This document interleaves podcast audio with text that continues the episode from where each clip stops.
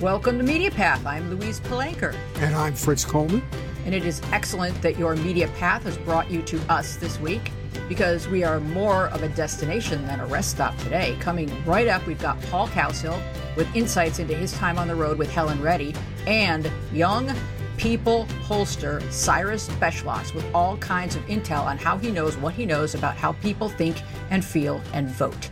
But first, we're going to get into what we've been watching this week and reading this week. And I've been watching for the last few weeks, actually, on PBS, a show called The Trouble with Maggie Cole. Have you seen this one, Fritz? I haven't seen it yet, but you've been bragging about it, so I'm I'm on it. Yeah, it's so British. It's the best. Okay, so it's created and written by Mark Brotherhood and starring Dawn French. The Trouble with Maggie Cole is set in an adorable British fishing village and it features a cast of equally darling townsfolk who grapple with the consequences of town gossip gone viral. The writing is smart and funny, the setting is delightful, and we get to watch characters dig in and work through rifts and struggles as that very effort actually strengthens their bonds. Quite healing stuff in the times of today. And there's another film that I wanted to talk to you about, Fritz. And this was one I just like I always kind of cycle through documentaries because I'm like a big documentary freak. And I found this this film, it's called Assholes, a Theory. I saw that, but I, I was afraid it would be too like an autobiography for me, so I didn't plunge into No, it. it's like that really pulled me in because I just want to know why. I mean, for me, it's like, okay, yes, but why? Because we you know we see them everywhere now right? So this film is inspired by aaron james's new york times bestseller of the same name assholes investigates the breeding grounds of contemporary asshole culture and finds hopeful signs of civility within our emotionally complicated infrastructure. Walker studies and tracks the migration of the asshole from ivy league frat clubs to the fast moving thing breakers of silicon valley and the greed is good gaggles of international finance why do assholes thrive in certain environments? What explains their perverse appeal? And how do they keep getting elected? All of that stuff is explored. They go into like great detail on Berlusconi. Like they barely touch Trump, but basically, like going into Berlusconi is like very Trump adjacent. So it's like the psychology of like why why is this guy the hero? You know? And yeah. I think that that we've seen these themes repeated throughout history, where even just in sayings like "nice guys finish last" and stuff, which we know isn't true, but why does it keep getting repeated? And what is it about the bravado of male adolescence that where some people evolve out of it and learn and grow from it, and some people get stuck there? Well, that's the conundrum, but anything with John Cleese's imprimatur on it sounds good to me. This movie probably wins the award for the most time the word assholes is used in one film. Yeah, well, I can't wait to see it. I'll take your recommendation. Yes, please do. And let's just face it, the Brits, the Brits make the media path the yellow brick road because there, there's nobody better. There's nobody better in any form of media, in theater, in television, in movies. Which brings me to what I want to talk about this week. And I yeah. want to tell you quickly because the second episode is on tonight. This right. being taped on Tuesday. Is this, and speaking of assholes? All uh, right, exactly. I don't know. there has to be there has to be another word. Yeah, a better you know, word, a, more, is, a deeper word. But now listen, everybody knows that there have been too many stories about Nazis. Tim Allen used to call the History Channel the Hitler Channel because that's all they had on there. I'm telling you, that you owe it to yourself if you are a clear thinking, inquisitive American that wants to understand where we are right now. You need to watch this. It's called The Rise of the Nazis. It's a PBS uh, presentation, another BBC production, uh, and it is wonderful. In 1930, Germany was a liberal democracy. Four years later, the democracy was dead. Now, this series tells the story of how that happened. And leading historians get inside the heads of all the key players in the Hitler story. It's a documentary, but with wonderful reenactments that honestly could be pieced together to make their own feature film. Episode one last week was the chain of events that explained Hitler's rise to power. He had a failed coup attempt in 1923, but then he learned the trick is to turn the Nazi party into a legitimate mainstream political party. And it worked. Episode two is tonight. It deals with the first six months of uh, Nazi power. And I'm telling you, what is so compelling about this, particularly the first episode, is in Germany between 1929 and 1932, the beginning of this of the Third Reich.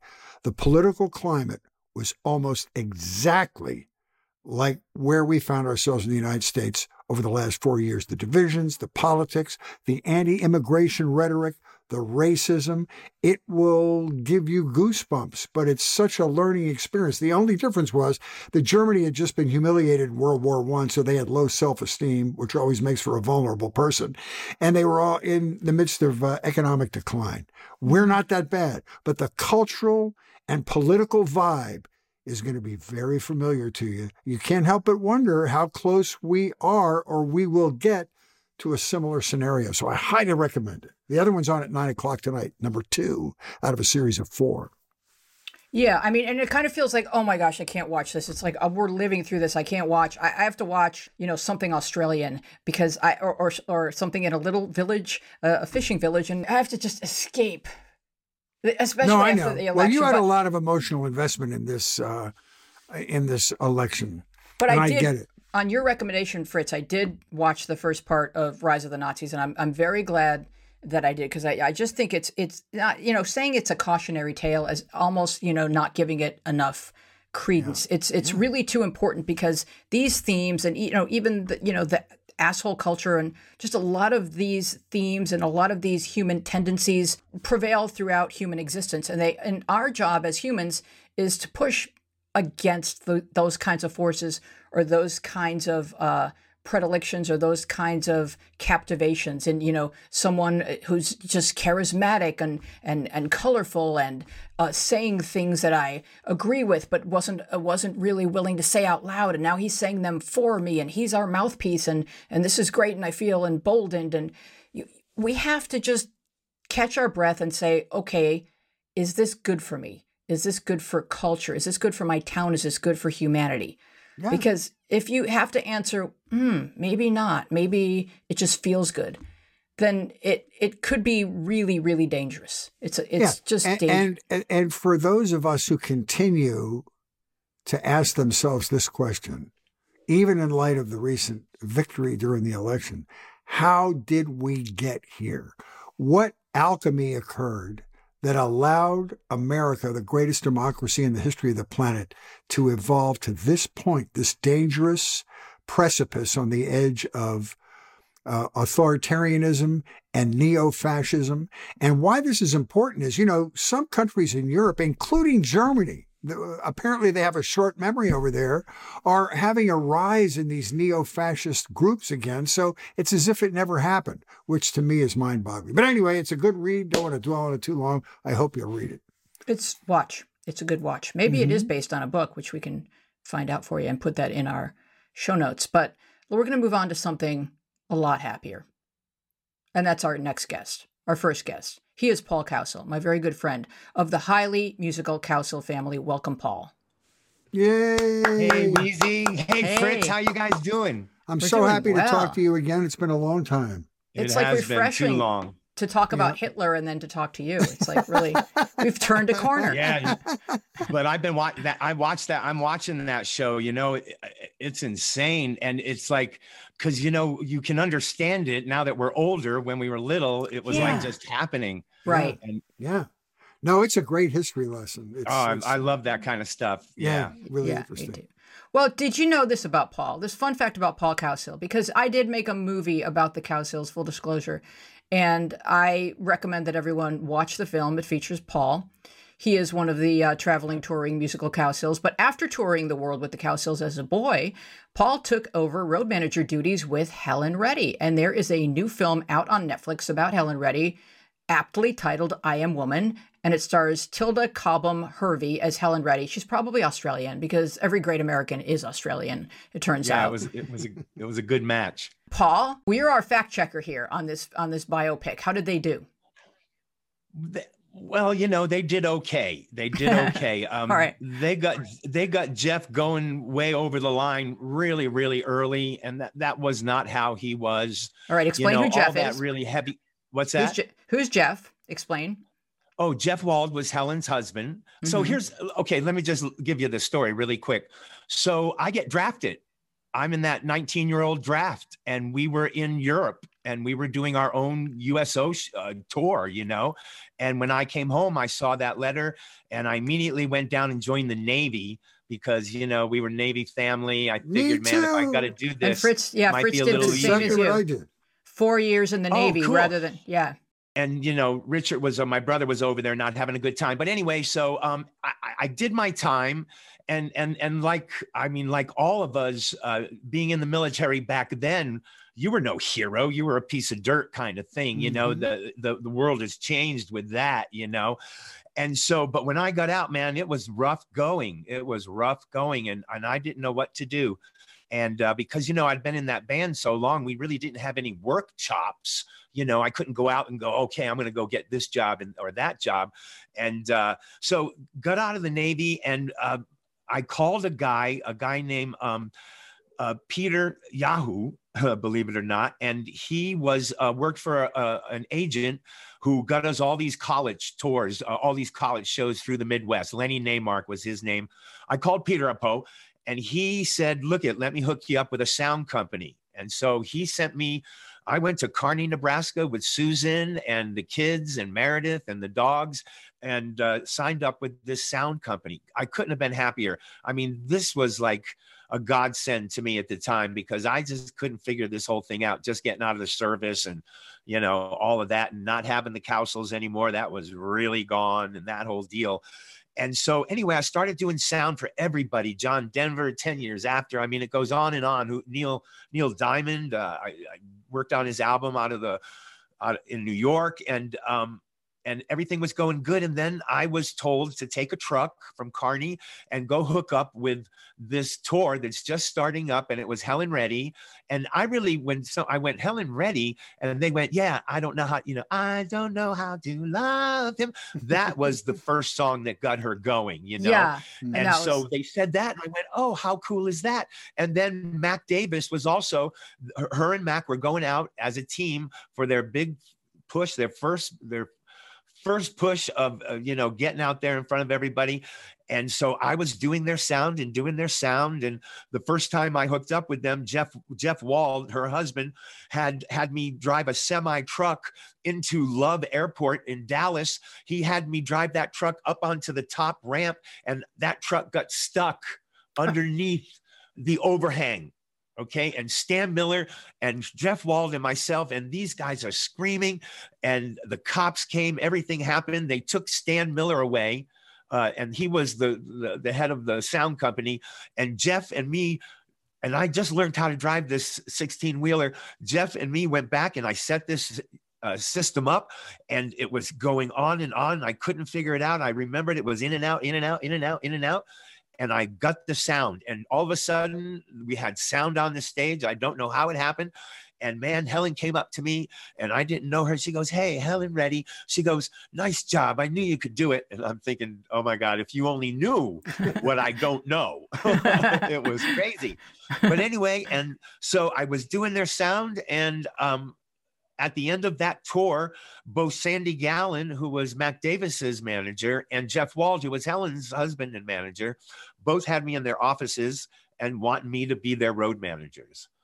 And you know, I took Helen and I don't really know why. Mac's crew were were kind of rough around the edges for me, and I was taking care of them, and I didn't need to be taking care of a bunch of grown-ups, you know. Mhm. And they just the band themselves, and I loved them. They were the best people, but it was just too crazy. This wasn't how I dealt on the road, you know. Mhm. And so I went with Helen and Jeff, you know, and that was the way it was. And I went to Jeff and I said, "Yeah, dude, I'll, I'll work for you." And and then it began, and then it began, and and- and it was funny early on in the whole thing. Uh, Jeff Jeff came to me and he goes, "Hey, you know why you got this job?" And I go, "I do not know why." And he goes, "Because I wanted to be around somebody who was all the way at the top." And now is all the way at the bottom. Oh, thank you, Jeff. And I put my hand on his shoulder. I go, Well, watch, because this is how it's done. You know me, Louise. I'm so happy. I mean, you take nobody on can, anything. nobody can get me. Nobody can make me feel lesser than I am at any point. And so No, we were tell- having tell- this. Tell Huh? him your mom's nickname for you. Oh God, ten miles of bad road. No, she called you. She called you loose leaf because you she just called flew me loose leaf Yeah. because I was ten miles of bad road. No, because you just went with what? Well, what's happening? Let's go. Let's go. Uh, yeah, and my clothes were really loose because they were everybody above me. That's right. Well, listen, And- how did how did you feel about the movie, Paul? I mean, just uh, for, you know, and, and no movie is the identical set of circumstances, but did they they do a generally good job? Look at Jeff is not taller than Helen. awesome. He never was. So that threw me off. And Jeff never had a head of hair like that. That guy was way too good looking. Yeah. I only knew it uh, up till about 70, you know, 75. Was that the I Am Woman time though? No, I am woman, but we were we were traveling and we were doing this this concert on I don't know how to love him. That's Wow. what was propelling this tour. That was a big hit. Not I am woman yet. Right. And then I am woman happened and all of that the rest of that happened. So did you But didn't it see was- any of the abuse, the like emotional abuse and the drug use and all of that?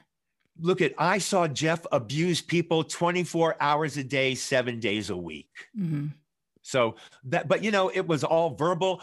Look at, I mean, I understood Jeff really right away. I mean, here's a guy who went to Central Park one day uh, when he worked for uh, William Morris, I think, agency, and he he was he had a job to pick a band, and there were two bands in the park playing, and and he came back to his agency and he goes, okay, we're going to go. I think it was Deep Purple. I forget the band that they said in the movie, but that was the band he picked. And then the Cowsills, eight months later, had Rain in the Park and other things just screaming on number one on Cashbox. And so Jeff got fired from the agency for picking the wrong band. Oh wow. So this And- was his what's so up. So so having having you know reign over you was his revenge over that. Exactly. We had this really big dinner one time in Mac, and they were all having a dinner for me because I did so good on the sound. Okay. And we had the dinner and it was going, and you know, and everybody was toasting me. And we, and so now we're breaking apart. We get up and everybody's standing uh, up. It was on Ko- uh, some fancy restaurant. And, and over everybody, and everybody's congratulating me and all that. And then Jeff goes, Hey, Paul. I go, Yeah, Jeff. He goes, Make sure you get my clothes at Peter's Cleaners tomorrow. Oh my god. Then I Does looked any- and I went, "You got it, brother." And man, we left there. And Meredith, you know, my wife, she goes, she goes, "Wow, you got to let him talk to you like that." I go, "Look at he, that's his issue. It's not my issue. He's got the issue." So That's at really this at this to at it. chapter of your life, Paul, when all this is transpiring, did you notice that you had gravitated from one abusive family member manager, your dad, Bud Cowsill, to another Helen's husband, Jeff Wald? Did that occur to you, or did you think this is just what happens in show business? Well, you know, it never occurred to me, but you know, I was very comfortable inside that dichotomy. Uh, you know, I mean, everybody was more. um Everybody reacted more about what Jeff said to me than I did. Oh, okay. You know, it was, but I You, never you had really a thought- lifetime building up defense mechanisms against that sort of treatment. You know, right? Yeah. I guess so. Yeah, you know, it, it was. uh I'm always been. I'm look at. I take orders really well, and I don't care what an idiot the order giver is. If an order comes to me, I'm going to do it. It's just the way I am. Yeah. So, Paul, did that girl, uh, the uh, uh, Tilda Cobham Hervey, did she sing in that, or were those Helen tracks that were lip synced? You know, you I thought I heard one Helen track in the very beginning of the movie, but but that had to be that girl because it wasn't quite. Yeah, she was but pretty good though, but she was pretty. If you if you understand it's her, then you say, "Wow, that's not a bad stab at making She- Helen sound." Oh my like God. Helen.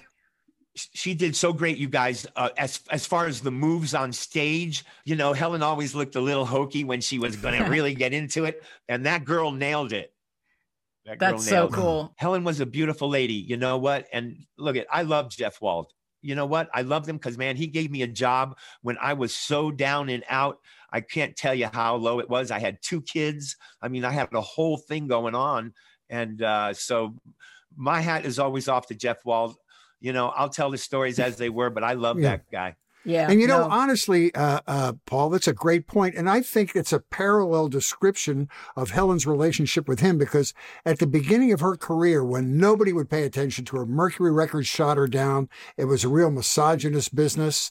Uh, they thought unless you didn't have a, unless you had a boy band like the Beatles or the Easybeats was the big one at the time, that they didn't want to hear from you. But he believed in her from a very early stage. And so her devotion to him and her ability to put up with that that happened on down the line, the, the peak of his cocaine addiction, was was devotion to the man that made it happen for her. It's no exaggeration. but that's right. what made that me was her feel like. It was so hmm. similar to the dynamic of Bud Yep. Cowsill believing Yep. in his kids, you know, bashing down all the doors to get them in the room and then continuing to bash down doors to where he was like poisoning relationships. And Yeah. it, I'm sure it felt extremely familiar to Paul. But now you were old Yeah. enough to go in and repair that, to walk up to the busboy that he had just demeaned and be like, hey, man, you know, you're cool. And, you know, as a child, you really didn't have, Every time I, Weezy, uh, yeah. whenever you know something's on TV about us, Jeff will call me. He will find me and call me, and the first thing out of his mouth, he'll go, "Who's managing you? Who's managing you?" I always tell him, "Dude, you know who's managing us. We're managing us." yeah, yeah, yeah. No, I got it. All right, who's ready to welcome our next guest? He's Cyrus Beschloss, who, according to his Twitter bio, is the owner and founder and CEO of Generation Lab, whippersnappers explaining their fellow whippersnappers. So when I when I read his bio, I thought, okay, so here's a college kid who pulls college kids, and who better to pull college kids than a college kids? Because it feels to me like college kids don't even set up their outgoing voicemail. Like, how do you reach them? So I'm going to tell you a little bit about Cyrus, and then we're going to greet him. Cyrus Beschloss founded College Reaction three years ago as an undergraduate at Williams College, now called Generation Lab. The company conducts political polls of thousands of young people. Its statistics have been featured in outlets including The Washington Post, MSNBC, and Axios, which recently described College Reaction as one of the most reliable guides to college student opinion. So tell us about this career and how you got into it, Cyrus. Hey, Louise. Thanks so much for having me. Of course. So, uh, kind of dove into it super, super uh, spontaneously. I was a freshman in college and I applied to be on the, the school newspaper. Wanted to do basically what we ended up doing uh, with Generation Lab.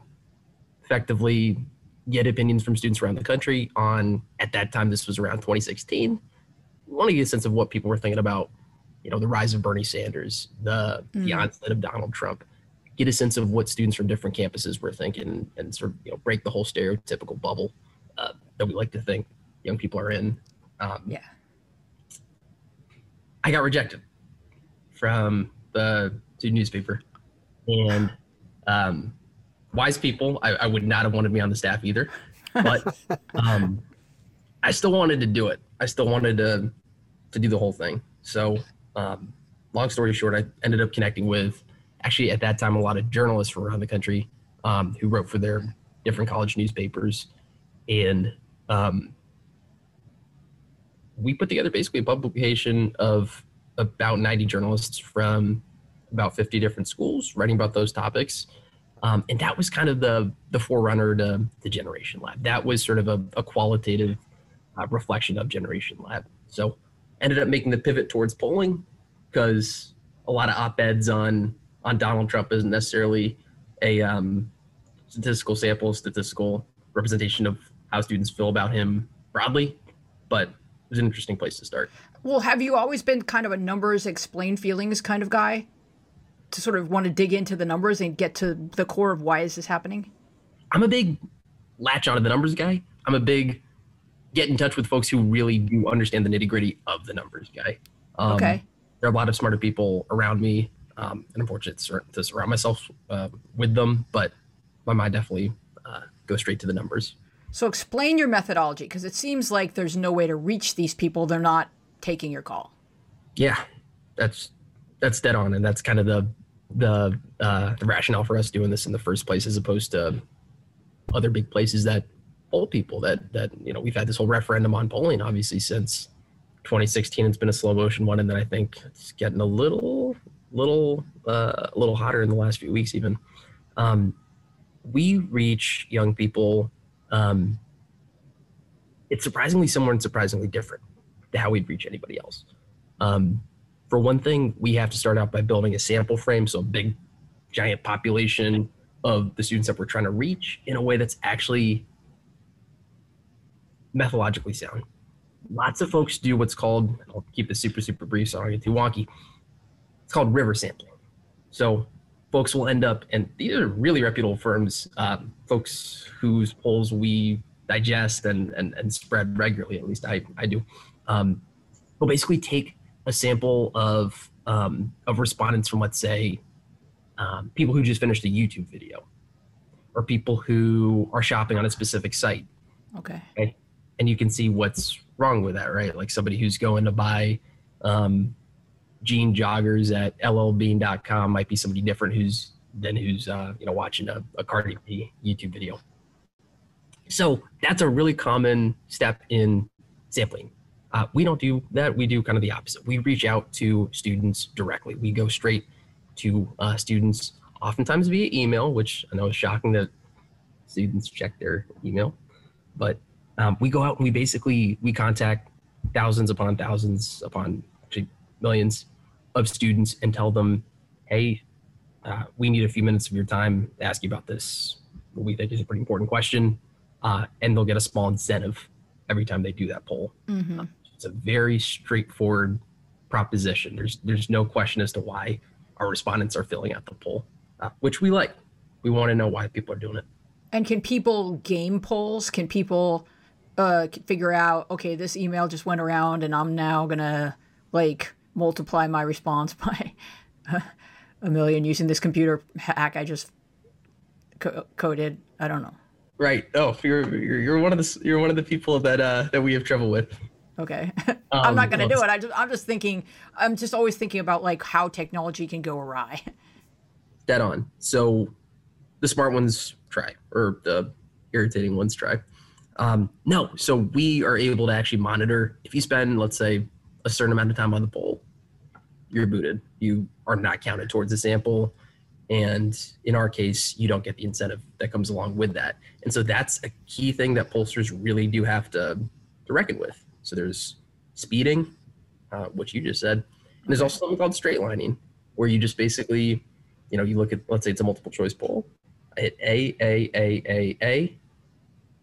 That's one of the big cons of digital sampling versus, um, you know, random digit dialing.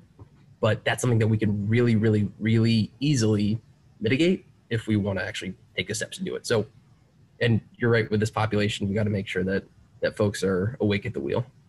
I, I, Cyrus, I couldn't wait to talk to you because I have a college Likewise. daughter, and to me that seems like the mother lode in polling. Everybody makes these uh, sort of generalized comments about first-time voters and how can we activate kids to get them to vote, and regardless of what they feel, they don't want to go out to the polls. So getting inside their heads seems to really be a, a, a, a a, a place that a lot of adults and people who do that for a living would like to be. I, I found it interesting that you went from uh, changing your company, or uh, you changed your company from doing just college kid sampling to everybody of a certain age, college and non college.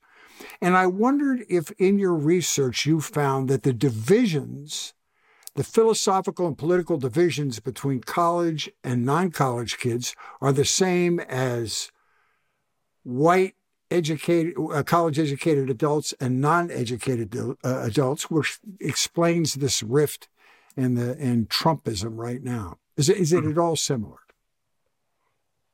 So that's a super easy question. I'm sure I'll be able to answer it in, in five seconds. Um, uh, and first of all, it's, it's great to, to be with you too. Red, know a lot about both of y'all's backgrounds, so I'm excited to, to, to be with with uh, three greats. I Appreciate say Yeah, I'm honored to have you. all over here. So um, I think the short version is uh, we still, you caught us at a really interesting time, like you said, as we're transitioning over to not just college students, but the broader youth population. Um, we have, uh, if I'm going to be completely, we have not done enough polling in volume to make a full on claim like that. But you're damn right. That's exactly why we made this change in the first place, is because that's exactly what we suspected. effectively. Uh, that's exactly what we suspect. Is that we, and by we I mean people that are focusing on young people, but then also we as just the research industry are missing something, hmm right? I mean the. I really do reject the notion that in 2016 the polls got it wrong. You know that um, that things were severely off. Uh, if you look at the the the popular vote, it was within definitely within the margin of error, and frankly, razor razor close to what they projected. What I do think is happening though, is we're missing certain voices. So even if the overall picture is pretty dang good picture, there are certain voices that are getting left out. So um, naturally, folks that aren't going the college route are harder to reach naturally. Um, they don't necessarily have college emails. They uh, there's just less of a centralized system to get to those folks. So we suspect that that's um, that that's the case. That there are you know completely different worldviews that are guiding folks who take uh, who take different routes. Um, but I should say I'm also based on what we have done in past. I'm also guessing that there's going to be a lot of overlap. There is so so much um, that we're surprised by when we look at sort of the crosstabs of, let's say, uh, lower income students um, at Harvard versus, let's say, higher income students at Southern Methodist. Um, I think we're going to find a lot of crossover still. So a lot a lot of people our age who lean democratic are hopeful that people in your generation across the board either college educated or high school educated or trade educated however they choose to go in life are going to be more open-minded more less racist more open to lgbtq plus folks. Is are you finding that to be the case? Is do we have reason to hope What I can tell you is 2020 was pretty resounding in terms of where young people came down politically. Um, number one, they swung um, at about double the rate for Joe Biden than they did for Donald Trump. So it was about 67% uh, for Joe Biden, according to our polling, to about 20. Um, I should get this right. About 27% or so for Donald Trump. So that tells you something. We also see there's a really, really, really strong engine towards the left. There's a really strong motor towards the left among, uh, let's say, left leaning college students today. Mhm. Um, so we see that obviously 66% support Joe Biden. That sort of speaks to your to your political soul to a certain degree, right? But then yeah oh, he's relatively moderate according to young people. We pulled this sort of for our own information, but we ended up finding something pretty interesting. We found that of the potential nominees for 2024, um, our population was most excited about the notion of an AOC uh, candidacy. That would come as a shock to a lot of people. It definitely, definitely jarred me. Although I, sh- I shouldn't have been surprised from the other polling we've done. Um, Is that proving they're more left now, either as a, a, a reaction to the Trump era, or is it just the typical leftist nature of college students who are idealistic and free thinking? What do you think? Fritz? Like I, I, I- I, I- wrestle with it. I, well, I'll tell you. Here's what I think. I'm gonna I'm gonna answer your question by asking my next question, which is how how and I'm asking this as a parent, not as an interviewer. How many of the youngest first time voters, whether they admit it or not, vote in their parents' wheelhouse and not so much on a decision they consciously made on their own? Mm, You know what I mean? yeah, That I is mean, so good. as they get as they get farther into college and they make up their own mind and they and they have intercourse with their uh, both uh, philosophical and physical with their uh, students, uh, We don't pull they, that. then then they have their own opinion. But I think at the start, like that first that eighteen year old vote, Yeah. at least among my uh, my daughter's friends, they seem to be parroting their parents' political philosophy and then drift away from it the older they get. I'm, I'm, I don't know that you know the answer to that. It's just No, no, no, totally. interesting to me. Um, I'll speak anecdotally, and then I'll also speak uh, statistically.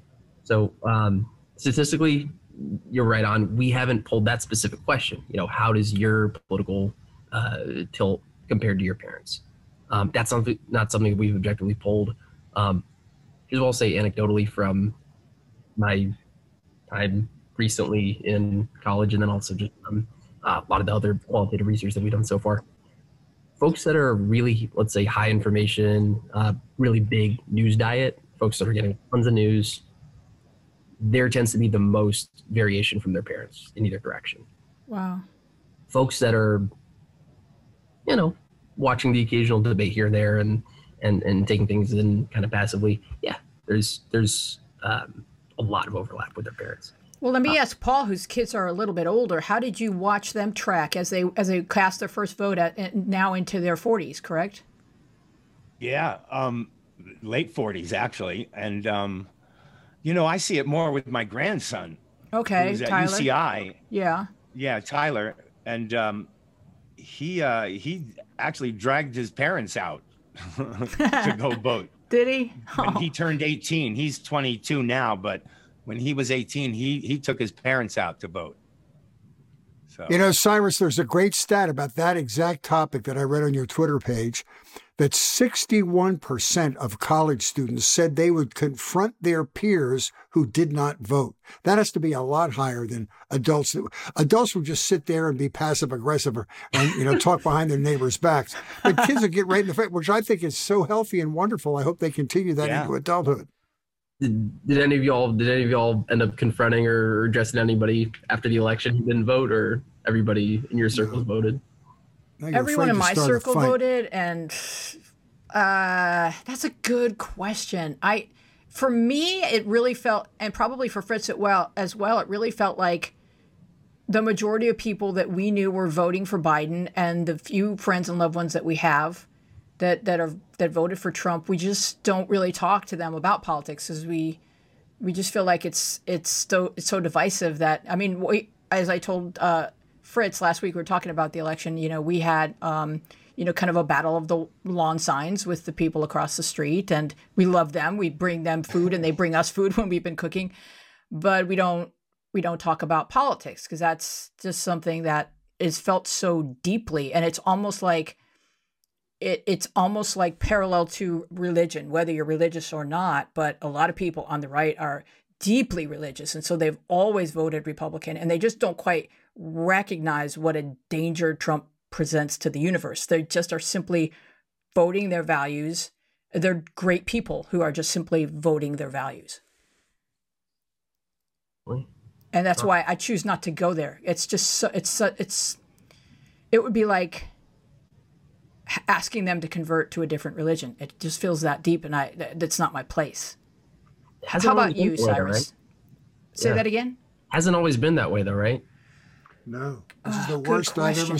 seen in my life. Yeah, it's it's worse than ever. But it, it hasn't been Yeah, it- Paul? It, hasn't been like this forever. This is this is happening right now. You know, honestly, I think what happened in 16 was that people were, t- you know, we saw the gridlock in government. You know, people saw the gridlock, and so they thought, you know, whoever went with the Republicans, they're thinking. And this guy, look, it, it was like Ross Perot. When Ross Perot was Mhm. out, you know, he was a normal cat, but he was coming from the same same point of view, a businessman in there, not a not a long time politician, you know, who's Mhm. going to get you infrastructure and nobody gets infrastructure. You know, Mhm. it's it's years and years, you know. It's it's yeah, I don't know. I don't know why don't know. people tend to crazy. we tend to you know they represent us, and so we tend to feel like they are us and that anyone could do it. But it is a job that requires as much expertise and training and education and knowledge as anything. And you wouldn't want an outsider flying your airplane. So why would you want an outsider? Uh, running know- running running government even though i know insiders can be corrupt and so we always want to guard against corruption we think the answer to corruption is someone from the outside well maybe he should have been checked out by the FBI before, you know, he was deemed an acceptable outsider to be. You know, he couldn't pass any government clearance, Donald Trump, but he was the only one who didn't have to, uh, didn't have to go through that kind of battery of uh, vetting. And maybe Cyrus, that's, I, I Yeah. that's so that's so true, Weezy. One of the you know in all the post postmortems the Democrats are doing about this election, particularly in Florida, was the fact that the Republicans were able to use the socialism buzzword to scare people, particularly people that came from pre-Castro Cuba and all that. But I don't think among young people the word socialism is as scary as it is for older people. We're thinking about Eastern Europe and all these places. I don't think they'd give it as much cachet. So down the line, I don't think that's going to be a buzzword that anybody's going to be effectively able to use in I politics. I think you're dead on, Fritz. Like it's um, two things. Uh, the word itself definitely does not have the same sort of bite that it does for the general public, no doubt about it. Um, but even more so, it's the policies. The policies young people like, and frankly, from polling that's out there, the general public likes quote unquote socialist policies a lot more than they care to admit. The key is you have to understand what the word means before you Right. can criticize it. That's a tricky part of the word is if you and it you know the word can mean different things in different points in history and different parts of the globe but like technically I think the word means that some of the industry will be partially at least owned by the government and that's the part that gets scary or slippery slopey and that gets a little bit frightening for people and you know I always say on this show that I, I feel like governance and anything in our lives whether it's our diet or how much screen time that we that we allow ourselves is about balance. So like my my nephew is just recently graduated from college and like his he's he's just like, you know, the typical college kid who thinks, you know, turning hard left is is the proper reaction to Donald Trump. And and I'm saying no, get the car on the road and then we can make little adjustments just like you would in steering. You wouldn't just like do a hard yank left because Trump is horrible. So, but that's something I think that you learn through trips around the sun. And I think college kids are just ready to go. They're like, let's bring it. Like, you know, let's bring like free college, free free everything, you know, Medicare for everyone. It's just that's just awesome. And so we learn from that. We learn from their excitement about what they really want right now. And then we learn that in order to get there, you still have to steer carefully. You can't do a hard yank. I don't know how you Well feel about said. if you if you feel strongly about politics, Cyrus, or if you're just so focused on finding out what other people feel that your that your own feelings, you know, tend to you, you know you tend to like you know keep them in check. Right. No, yeah. I, I always say I, I have no opinions whatsoever. um, so I'll, just, I'll channel the others. But I couldn't agree more. Uh, and then the one thing that I will say is that young people were finding policy wise, I think you nailed it. Um, Medicare for all, uh, really aggressive climate action. These are all Yeah. super, super popular. Um, gun reform. But young people are so pragmatic. Um, civic engagement is a really new feature. When people kind of talk about the difference between say, Gen Z and millennials, um, you know, what distinguishes them? I'm actually technically a millennial, but then people that work with me are Gen Z and, and vice versa. But um, it's that. It's the fact that Gen Z, this this this youngest generation that's currently in college right now, they're getting out to the polls. They're getting out to vote. They're phone banking. Um, civic expression is cool. And whether or not they support Green New Deal or if they support um, whatever, they're going to get out there and they're going to make their opinions known and they're going to confront folks that don't necessarily get out and vote. They're So so, do you- do you- smart. think Kids are it's the- so smart. Is it the urgency of, uh, in our response to Trump, or is it that the internet is breeding more informed, aware, engaged citizens in general? Do you think if there weren't the, the emergency of Trump, would they would they be as involved? I hate answering both when people ask really nuanced questions like that, but the answer is both. It's, Okay. it's, it's both. Um, Trump supercharges it, but the internet is is is is key. Is yeah. and what I, I, I think kids are going to, I mean, every generation says this, but I believe it because my daughter is smarter than anybody in the family.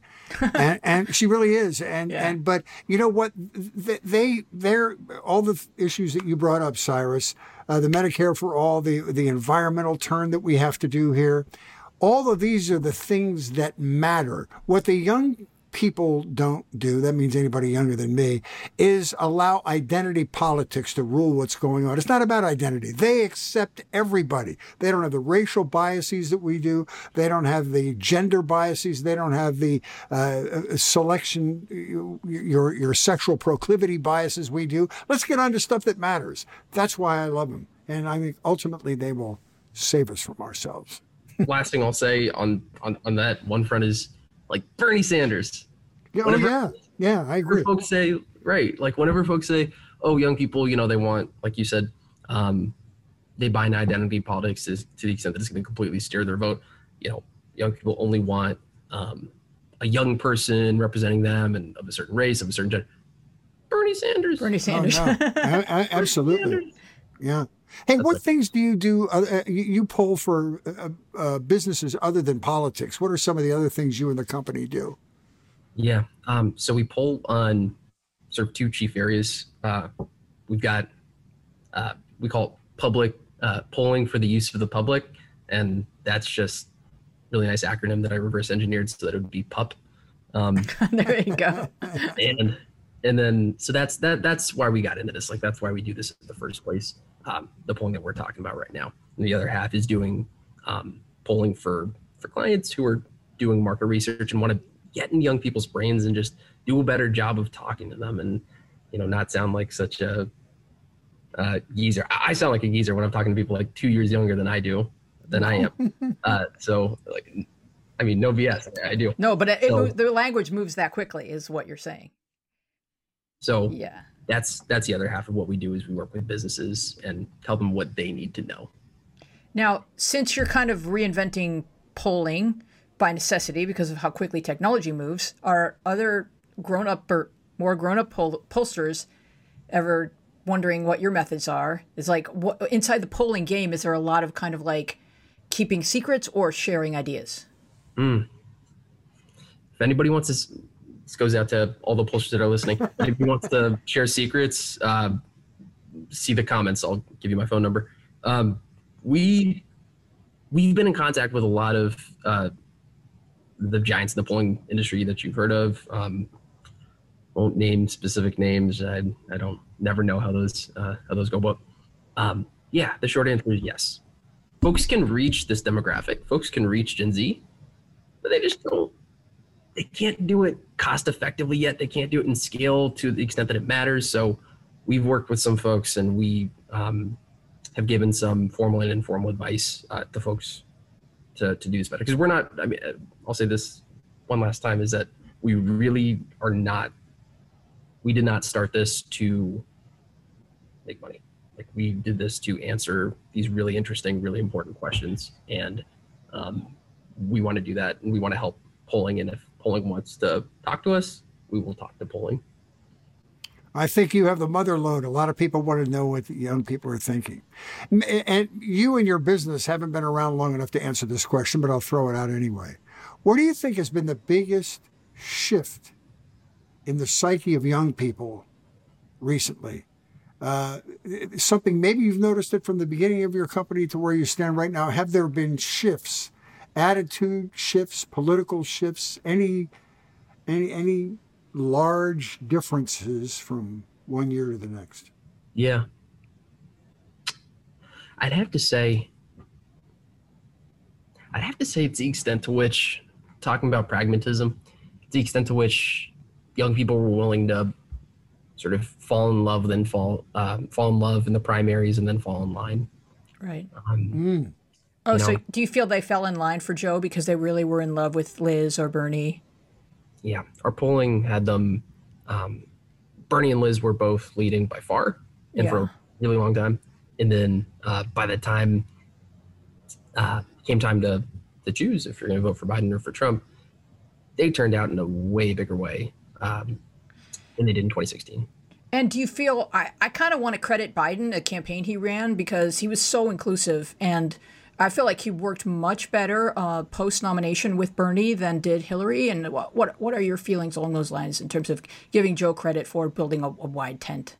Sure. No. Yeah. I mean, I I think he's gotten a lot of praise um, in youth circles for the way that he incorporated Bernie. Both like symbolically, he got out there and talked um, talked to Bernie, and they had appearances, they had all this stuff. But Bernie was part of the he was part of the platform committee, wasn't he? And yes, he was. Guided, right. His his climate policy. Um, so again, it, it's that second part. This is this is what I always say about young people. They hate getting getting um, like pandered to. Yeah. And they can sniff it from a mile away. Yeah. So much better than I can, even like people younger than me. Um, and so I think because you had an actual commitment to you know progressive climate policy that mattered to young people. I, I think that going back to the Hillary Clinton campaign and and again in this one, one of the most hopeful things, which makes me respect the political opinion of young people, was that they were willing.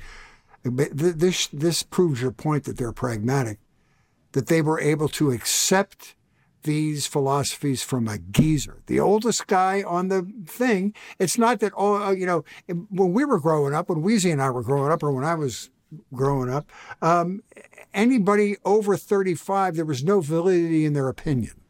But the fact that they're willing to take this person who's had this experience and has these political bents and and accept them to me is very hopeful. That means they're not, you know, it's not ageism. It's it's uh, being pragmatic, which well, is Bernie calls cool. Joe kid, so there's that. so there's uh, there's and there's one quote that I really love.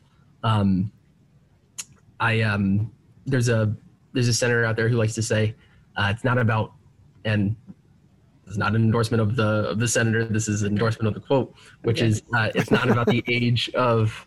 Uh, it's not about your age; it's about the age of your ideas. Ah. And I think that, that that's perfect. Nailed I wish I thought of that before I was. Definitely sounds like something Cory Booker would say, but I don't know that he said it. I don't know who said it, but it's a great. that's a, that's a, that's a great. That's a great quote. Uh, uh, Cyrus, may I ask, are you the son of Michael Beschloss? I I am. I am. Uh, Michael's my dad. Um, I will I will see him tonight, um, and we uh, we have good banter. Would you tell him that he has raised a wonderful kid? Yeah. I, I don't want to lie to him, but that's no. Tell him that that is that you polled me, and that was my opinion. I'll tell you, I, I, I don't know that, uh, and I didn't want to bring up this earlier because I think what you've accomplished, Cyrus, is really amazing, and I think the service that you're providing is going to become even more valuable over time. But I have to say this about your dad because we've been looking for little voices of reason in, in all the cacophony of uh, and the craziness. But it was always a pleasure to hear your dad put all this stuff into some sort of historical perspective and let us know it's not the end of the world because it was something similar back, you know, in the early 30s or something.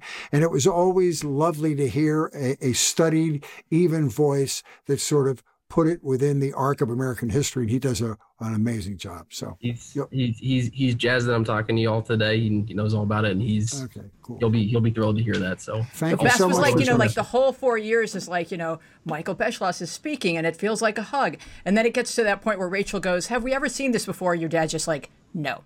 I'm like, "Oh my god, we're doomed." no. He can get pretty concise at a certain point. That's pretty funny. Paul, do you have any any last question for uh, Cyrus while he's here? While you guys are here together? No, just very interesting, actually. Yeah, it's, it's awesome. Paul, can I is, can I just what do you think of what do you think of young people's music taste today? Is it some is good? I mean, some I like and some I don't. Okay. You know, I yeah. never liked Justin Bieber, honestly, when he was rapping, but now he's singing. I'm digging him. I'm digging him. I swear. That's evolution. Okay. You're just saying that because you may get a gig being his road manager or something. Oh yeah. Yeah. No, yeah. just let Paul at it. I'm telling you, that guy. yeah, I'll Paul, do it. Paul worked on hey. the TV show Grimm for like four years, setting up all the forests, like carrying trees. Yeah, I built. Set, I'm an extreme landscaper. No way. But because I do big trees, I deal with big trees and sets in the forest, and I did all the, the Twilight movies and then Grimm for six years.